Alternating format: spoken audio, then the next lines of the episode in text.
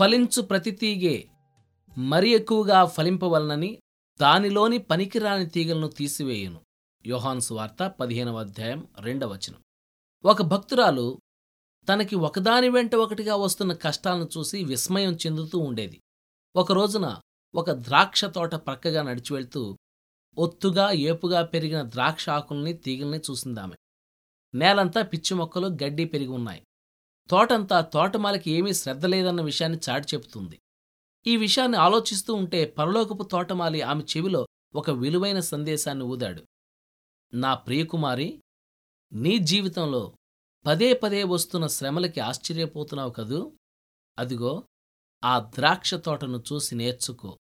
ఆ సంవత్సరానికి ఆ తోట వలన రావాల్సిన పంటంతా వచ్చేసిన తరువాతే తోటమాలి దాన్ని పట్టించుకోవడం మానేస్తాడు. దాని కలుపు తీయడు. ఆకుల్ని కొమ్మల్ని కత్తిరించడు. ఎరువు మందుల్ని వెయ్యడు ద్రాక్షపళ్ళు కాసే కాలం అయిపోయింది గనుక ఇక ఆ తోటని అలా వదిలేస్తాడు. ఆ తోటని ఇక ఎంత బాగు చేసినా ఆ ఏడు పండ్లు కాయవు. బాధల నుండి విముక్తులైన వాళ్ళు చాలామంది ఇక దేవునికి అంతగా అవసరం లేని వాళ్ళన్నమాట. అయితే నీ జీవితాన్ని కూడా పట్టించుకోకుండా వదిలేయమంటావా? శంకలు వదిలిన ఆ హృదయం అరిచింది. వద్దు ప్రభువా ఫలించే కొమ్మనే కత్తిరిస్తారు. ఆ కొమ్మే మరిన్ని ఫలాలనిస్తుంది. నీ ఆనంద జీవితం కూలిపోయిందా?